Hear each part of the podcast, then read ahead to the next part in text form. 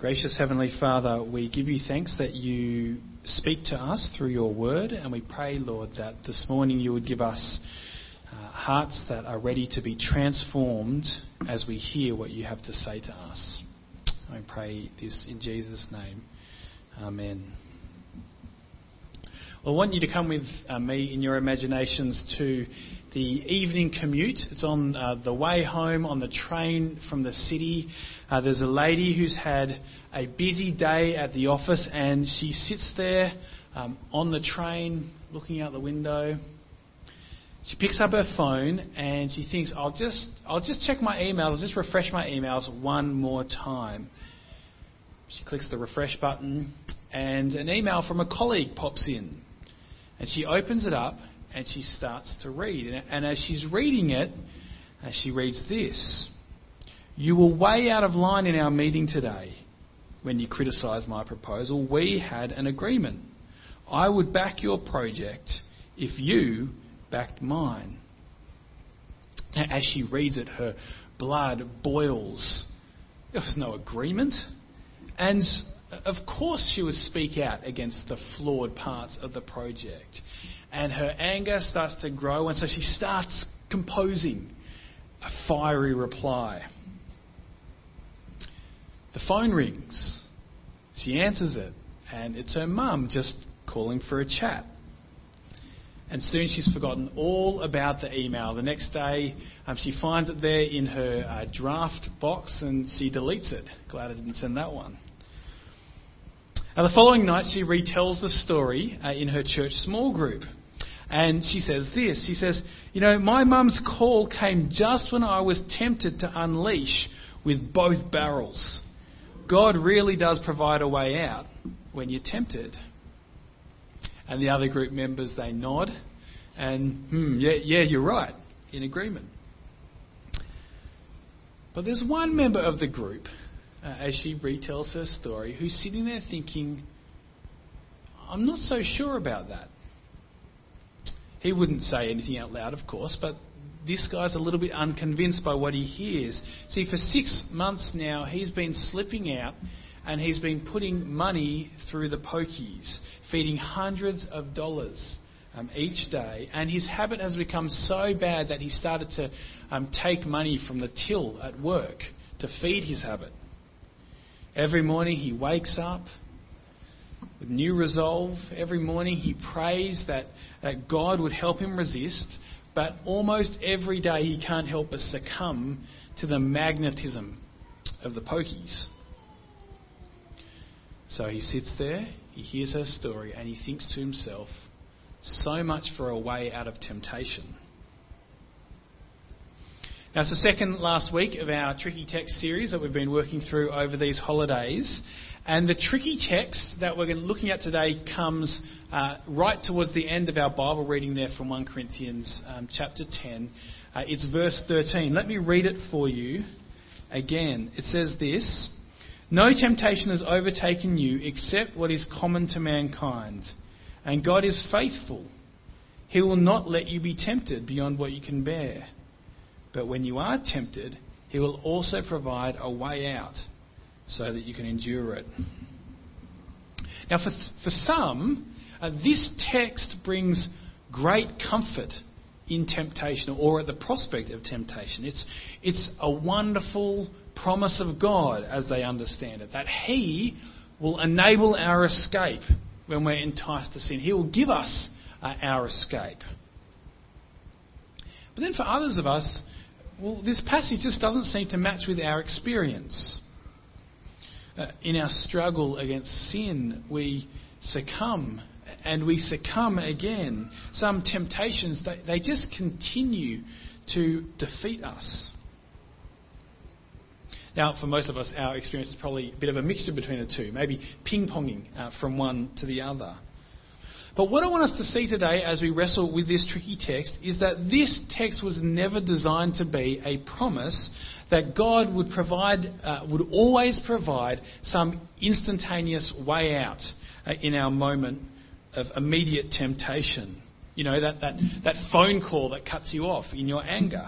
Or, or perhaps the, the, the um, supernatural sugar hit of willpower uh, that enables you to say no uh, in that moment when you're tempted.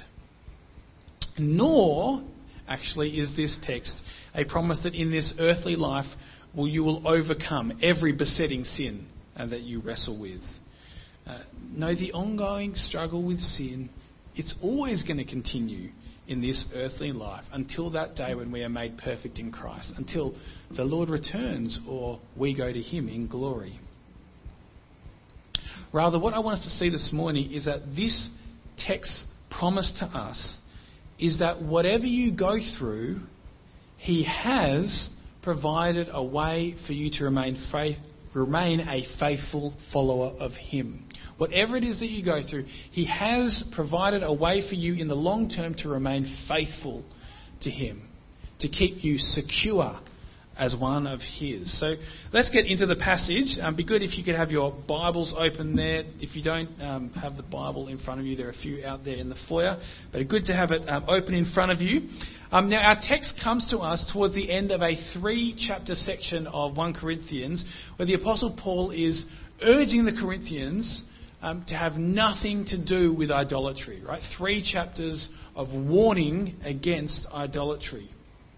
Chapter 8, um, where Paul begins this, uh, he begins with the phrase, now about food sacrificed to idols. And then on he goes a couple of chapters, and it reaches the climax there in verse 14, the final verse of our passage, where he simply says, flee from idolatry. You see, in ancient Corinth, idol worship was virtually everywhere.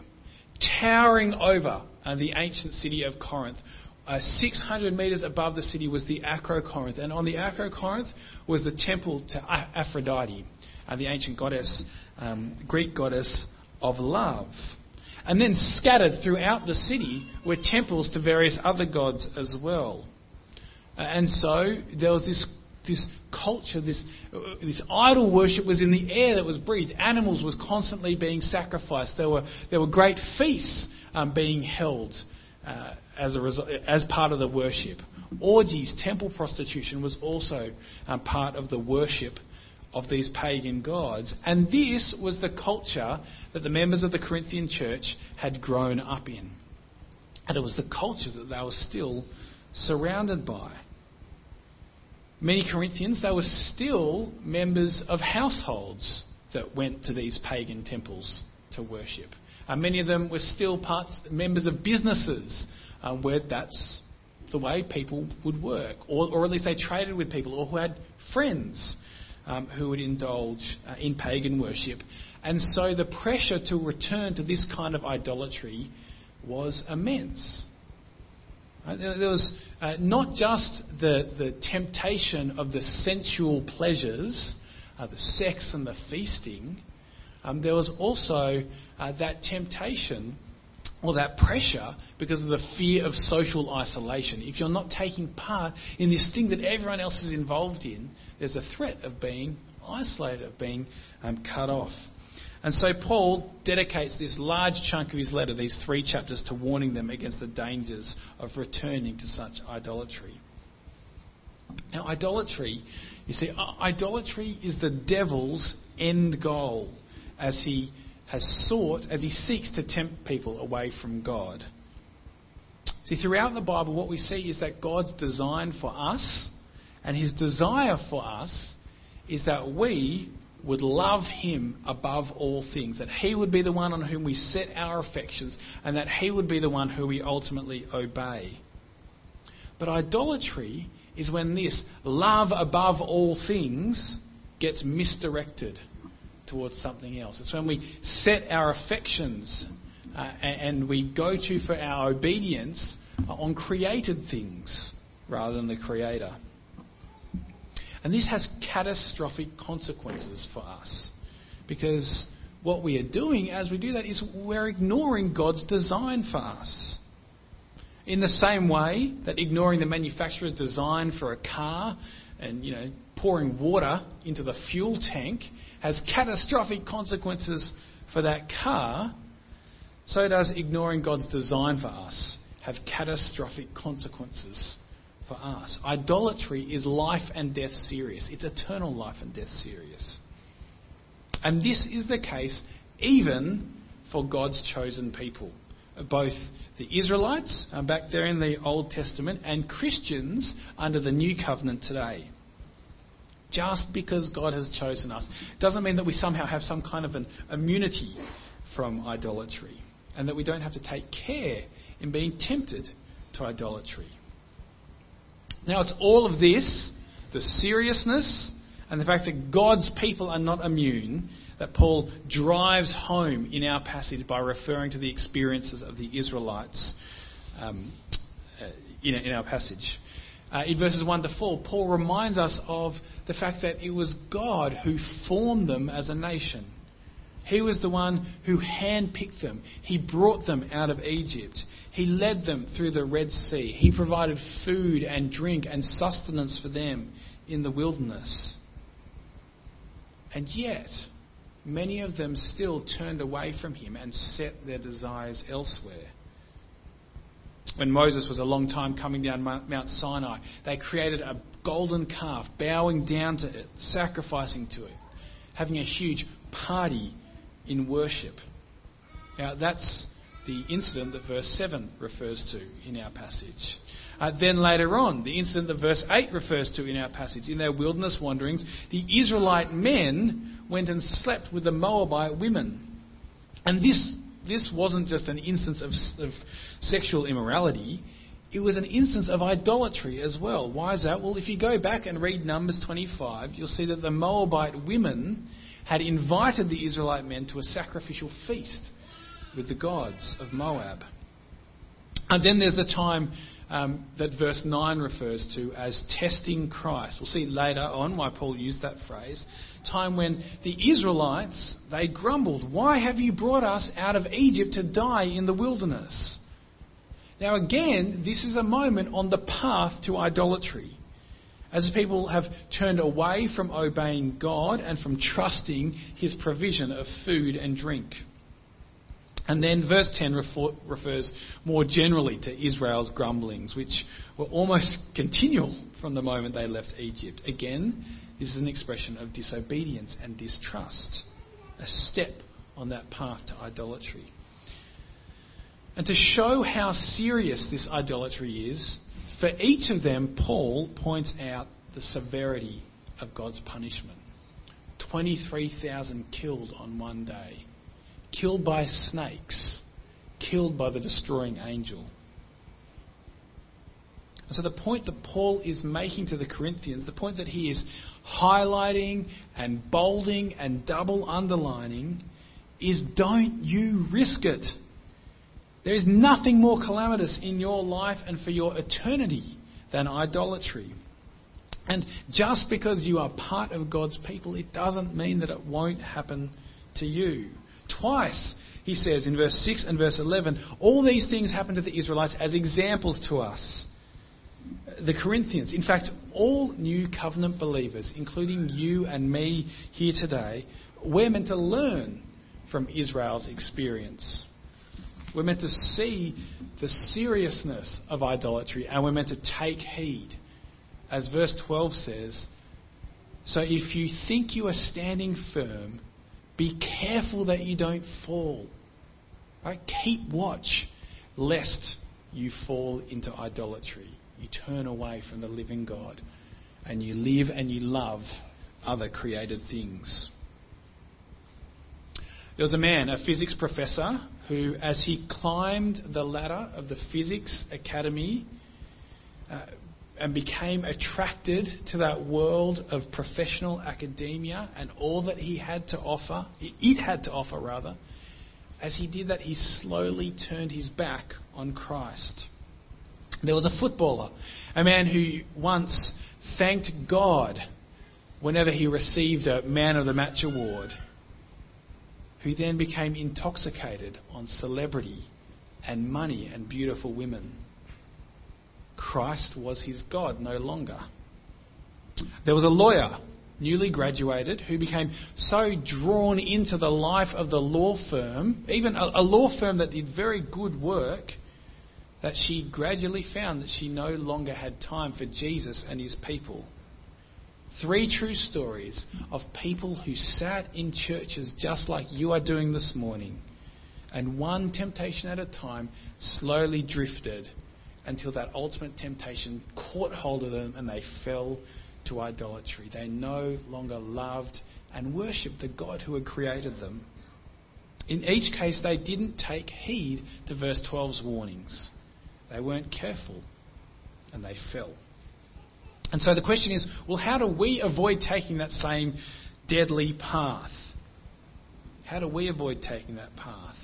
Um, what is God's way out? Well, this is where our tricky text comes in, where we hear about God's way out. Let's have a look um, at what verse 13 says again. It says, uh, No temptation has overtaken you except what is common to mankind, and God is faithful. He will not let you t- be tempted beyond what you can bear. But when you are tempted, He will also provide a way out so you can endure it. So, verse 13 first uh, shows us that the temptation that the Corinthians are experiencing, which we now know from the context is the temptation to idolatry, it first shows us that that temptation is common to mankind. That was part of the point of showing those examples of the Israelites, that even God's chosen people right, uh, experience this temptation. But then, secondly, verse 13 then points us to God uh, in this experience of temptation. It says, He is faithful. That's what verse 13 says. As in, God is faithful to His people, the people He has chosen and saved. Which means then that our battle against temptation and idolatry it's, it's not one that God leaves us to fight on our own, you know, through the sheer strength of our willpower. No, because He is faithful to us, He will not allow us to be tempted beyond what we can bear, but He will provide a way out. If we follow God's way that He has provided for us, we will never fall to idolatry. Uh, this is not, uh, by the way, two separate promises. He, he doesn't uh, promise, you know, promise number one, I will limit kind of uh, your temptation, and then promise number two, I will provide a way out. Rather, what God's saying here is uh, two sides of the same coin. Uh, we are not tempted beyond what we can bear because God provides a way out, uh, and, and vice versa. So, what is this way out that God provides? Well, um, plenty of people have speculated about what this um, way might be, but I reckon if you look at the context of this passage, I'm pretty convinced that the way out is Christ Himself. It's the gospel. That's the way out that God provides. See, if you turn to Christ in your temptation and in your sin, if you entrust yourself to Him more fully, if you experience afresh the forgiveness that He offers and, and, and His strengthening that He gives, well, then you are able to stand firm. And ultimately, you will not succumb to idolatry. See, I think this is the point that Paul is making um, back in verse 5 when he talks about the spiritual rock that the Corinthians, uh, sorry, that the Israelites drank from, and he says that that spiritual rock was Christ. A bit of a odd thing to say. You think, well, why is it that Paul made that point? Well, it's because he's saying that God's provision from, uh, of water from that rock to refresh and strengthen the Israelites, that's a picture of the way that Christ spiritually refreshes and strengthens us today as we drink from Him. There's a similar thing then going on in verse 9 when um, Paul writes about those who were killed by snakes as testing Christ. Right? They tested Christ in that they grumbled against God's provision for them. So while there were while there were some Israelites who committed idolatry and sexual immorality and grumbled, um, there were also many others who didn't. And did you notice that repetition through verses 7 to 11 of some of them, some of them, some of them? It's four times. As in, it was only it was some of them who did it, but yes, there was a whole lot who didn't. Um, there were those who didn't succumb to idolatry. There were those who trusted God's provision. They took God's way out. For us today, then, taking this way out means a life of continual turning to Christ. A life of continual turning to Christ. And there was a minister um, in Scotland in the 1800s, a man by the name of Robert Murray M'Cheyne. Who's, who's heard his name before? Yeah, there's a few of you with their hands up. No doubt, I mean, the, the, reason why most of us who have heard his name, I'll be interested to, to um, hear from you um, afterwards. The reason most of us have heard his name, if we have heard his name, is because he's famous for producing this, this year long Bible reading plan right, which takes you through the Old Testament once, the New Testament twice, and the Psalms twice. Great uh, Bible reading plan if you want to um, get into doing that. But back in his day, if you knew the name Robert Murray M'Cheyne, the reason why you knew it was because he was famous for his holiness. He was famous as a man of deep godliness of character. He wasn't perfect, of course. But here was a man who knew how to take God's way out when tempted and after having sinned. But here's the thing there's actually a direct causal link between those two that M'Cheyne actually talks about himself. Um, between mornings spent in Bible reading and prayer, and between his ability to withstand temptation, his, his life of holiness. For it's in the Bible that we drink from Christ. And it's, it's in the Bible that having drunk from Christ and, and meditating on the Bible and coming to Christ, that we can train ourselves to stand against the temptations that lead ultimately to idolatry. Uh, listen to what M'Cheyne said himself about his, his strategy for fleeing sin and pursuing holiness. He said this Learn much of the Lord Jesus. For every look at yourself, take ten looks at Christ. He is altogether lovely. Live much in the smiles of God. Bask in his beams. Feel his all seeing eye settle on you in love and repose in his almighty arms. Lovely flowery language there, isn't it? And it was his time that he spent each morning in God's Word and in prayer that allowed him to do that, that allowed him to take those 10 looks at Christ. Because it was starting his day like that that helped him to constantly cultivate that habit of turning to Christ and, and resting him in him throughout the rest of the day. He wrote this. He wrote, he did not think of his mornings, his um, mornings in the Bible and praying, as laying up a stock of grace for the rest of the day, but rather with a view of giving the eye the habit of looking upward all the day and drawing down gleams from the reconciled countenance. Now, what's he saying there? In other words, what he's saying is the time that he spent morning by morning in God's Word and prayer and meditation, it wasn't just a booster shot, you know, kind of give him a little bit of energy.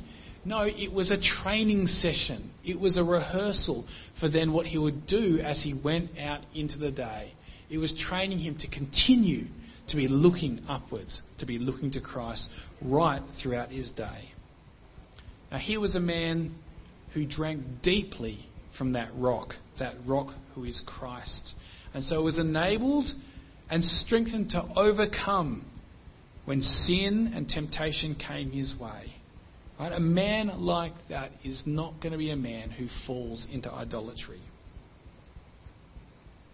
I want to conclude uh, then by returning to that story uh, that I began with, that night uh, in small group. For both the commuter and the pokey addict, they had understood this text to mean that God would provide some kind of instantaneous intervention uh, just at that precise moment of temptation to sin. Kind of like, like a James Bond movie where the helicopter flies by with the rope ladder hanging down just at that moment when the baddies are pursuing him off a cliff. And then, when such a moment did happened for the commuter, uh, that way of understanding this passage, it seemed to ring true, didn't it? But can you imagine how the, again, how the pokey addict felt in that moment.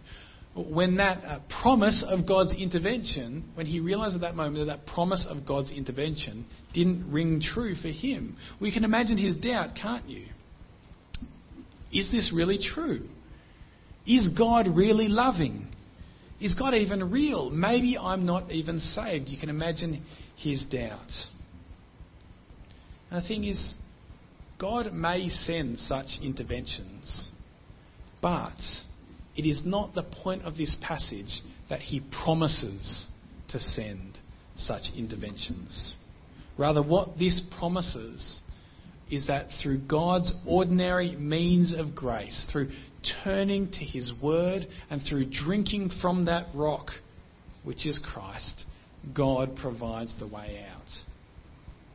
That's what this passage is calling on the commuter and the pokey addict and you and me here this morning to cultivate. For it's in that constant turning to Christ and drinking from the rock through things like Bible reading and reflection and repentance and prayer that we are refreshed and strengthened. Though in this uh, earthly life, our day to day struggle against sin and temptation will always be present, we have God's guarantee here that He will always be faithful and keep us to the end if only we would take the way that He has provided.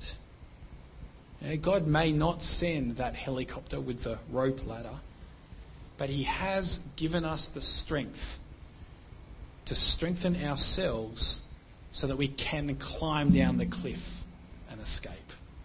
Let's pray. Gracious Father, we do praise you for the gospel. We praise you for sending Christ, uh, that in Him our sin is dealt with, and so in Him, as we struggle with sin and temptations, we can be strengthened and refreshed uh, in knowing that we are forgiven and in getting gaining strength from Him uh, to overcome. Lord, we thank you that uh, if we take this way out, you will keep us faithful um, to yourself and that we will not fall to idolatry. I pray this in Jesus' name. Amen.